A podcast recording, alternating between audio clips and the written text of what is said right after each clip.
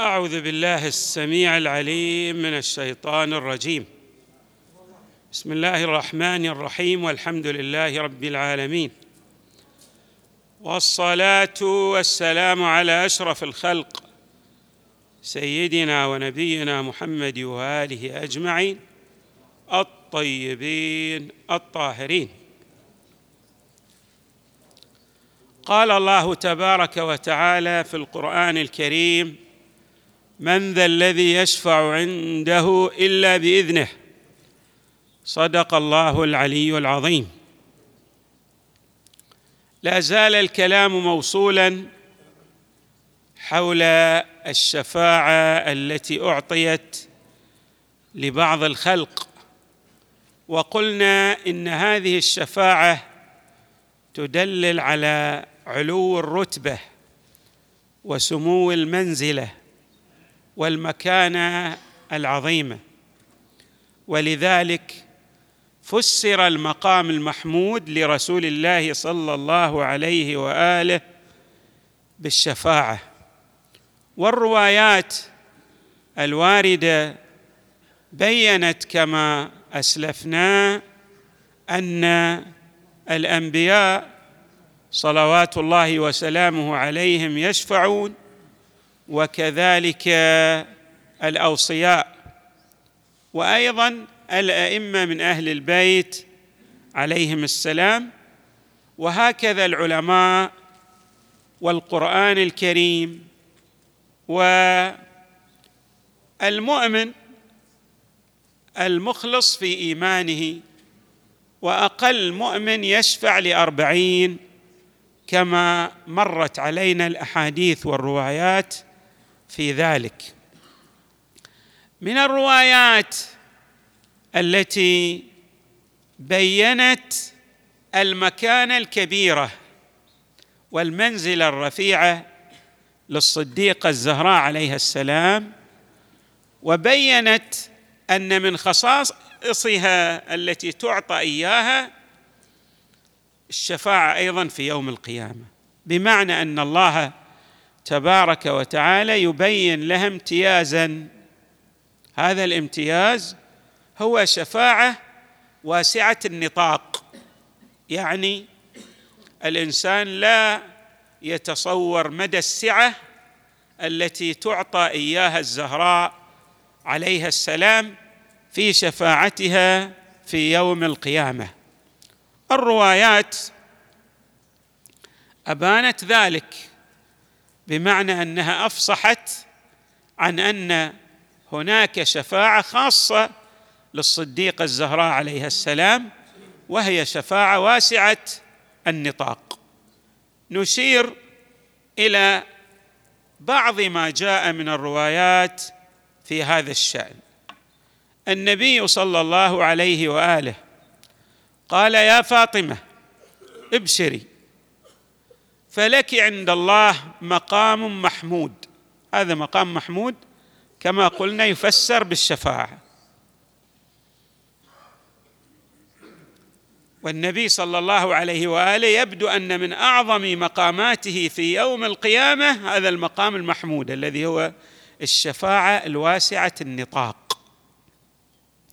ابشري فلك عند الله مقام محمود تشفعين فيه لمحبيك وشيعتك فتشفعين. اذا هناك مكانة كبيرة وامتياز بين للصديقه الزهراء عليها السلام. رواية أخرى الملائكة أيضا عندما تقبل الزهراء عليها السلام يبدو لها نور مضيء يضيع عرصات القيامة. فتتعجب الملائكة من ذلك النور.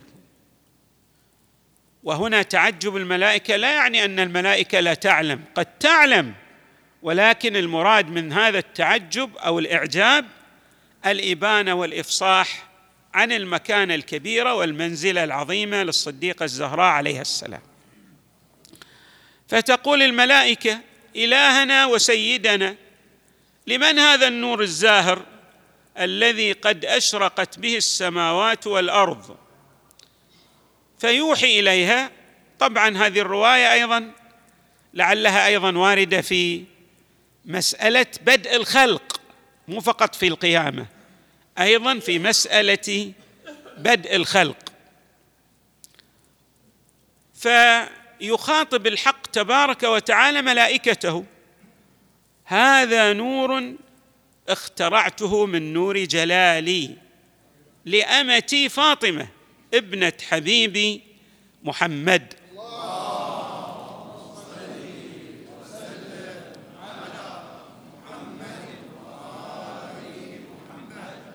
وطبعا هنا يعني الفاتت نظر جميلة. الرواية تعبر إنه من نور جلالي. ما معنى من نور جلالي؟ بمعنى أنه نور لا يشوبه نقص في منتهى الكمال. هذا نور اخترعته من نور جلالي لامتي فاطمة ابنة حبيبي وزوجة وليي واخو نبيي وأبو حججي على عبادي. أشهدكم ملائكتي أني قد جعلت ثواب تسبيحكم وتقديسكم لهذه المرأة ولشيعتها ومحبيها إلى يوم القيامة. انتبهوا أيضا الله تبارك وتعالى جعل ثواب تسبيح ملائكته لمحب الصديقه الزهراء عليها السلام من بدء الوجود إلى يوم القيامة. طيب بعد هل هناك أعظم من هذه المكانة التي وردت للصديقه الزهراء عليه السلام. رواية أخرى تقول هذه الرواية فإذا صارت صلوات الله وسلامه عليها عند باب الجنة تلتفت.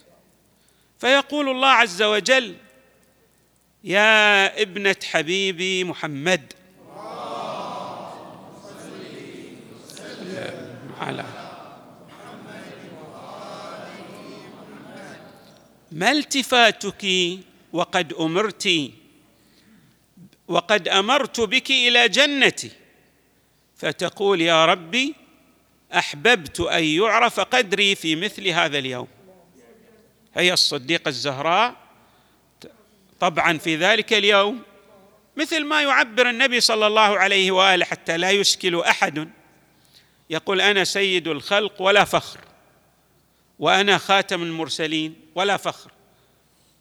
بمعنى إنه مو في مجال افتخار وإنما في مجال إظهار الرتبة أو المنزلة الحقيقية للصديقه الزهراء عليها السلام. فتقول يا ربي أحببت أن يعرف قدري في مثل هذا اليوم. فيقول الله عز وجل يا بنت حبيبي ارجعي. فانظري من كان في قلبه حب لك. أو لأحد من ذريتك خذي بيده فأدخليه الجنة. انظروا إلى هذا المقام السامق والمحمود والرتبة العظيمة للصديقه الزهراء عليه السلام. يقول الإمام الباقر عليه السلام والله يا جابر إنها في ذلك اليوم لتلتقط شيعتها ومحبيها كما يلتقط الطير الحب الجيد من الحب الرديء. يعني طبعا في هذا ابانه أيضا وإظهار لمراتب المحبين لأهل البيت عليهم السلام بأنهم يعني لهم ميزات في عالم القيامة لأنهم يمثلون منتهى الجودة منتهى النورانية بسبب محبتهم لمحمد وآل محمد.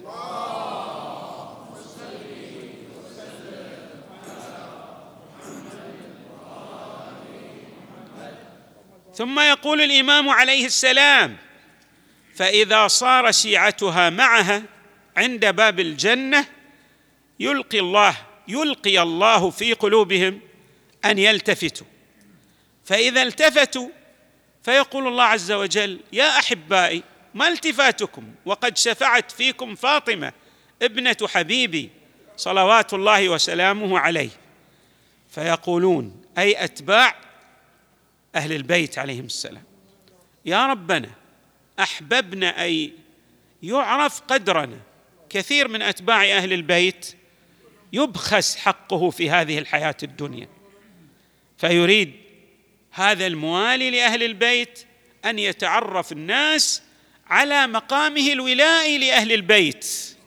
وما لهذا الامتياز من مكانه عند الله تبارك وتعالى. فيقولون يا ربنا أحببنا أن أن يعرف قدرنا. في مثل هذا اليوم فيقول الله عز وجل يا أحبائي ارجعوا. وانظروا من أحبكم لحب فاطمة. انظروا من أطعمكم لحب فاطمة. يعني كل واحد أسدى معروفا من أجل محبة أهل البيت يكافئ بذلك المعروف. انظروا من سقاكم شربة في حب فاطمة. انظروا من رد عنكم غيبة في حب فاطمة. خذوا بيده وأدخلوه الجنة. انظروا مقام من الشفاعة لأتباع أهل البيت بسبب ماذا؟ المحبة والاتباع لأهل البيت صلوات الله وسلامه عليهم أجمعين. أيضا يقول الإمام الباقر قال الإمام عليه السلام والله لا يبقى في الناس إلا شاك يعني في أهل البيت عليهم السلام أو كافر بالله تبارك وتعالى أو منافق فإذا صاروا هؤلاء الزمر الثلاث يعني الذين يشكون في مراتب أهل البيت عليهم السلام وأيضا المنافقون الذين كانوا يظهرون خلاف ما يبطنون في الظاهر يفصحون عن محبتهم لأهل البيت ولكن في أعمالهم يعادون أهل البيت ويسيئون إلى أتباع أهل البيت. وأيضا الكفر بالله الذين ينكرون وجود الحق تبارك وتعالى. فإذا صاروا بين الطبقات نادوا كما قال الله تعالى فما لنا من شافعين ولا صديق حميم. أيضا يقولون هؤلاء الزمر الثلاث فلو أن لنا كرة فنكون من المؤمنين. ثم يقول الإمام الباقر عليه السلام معقبا لقول هذه الزمر الثلاث هيهات هيهات. منعوا وما طلبوا. ولو ردوا لعادوا لما نهوا عنه إذن وإنهم لكاذبون.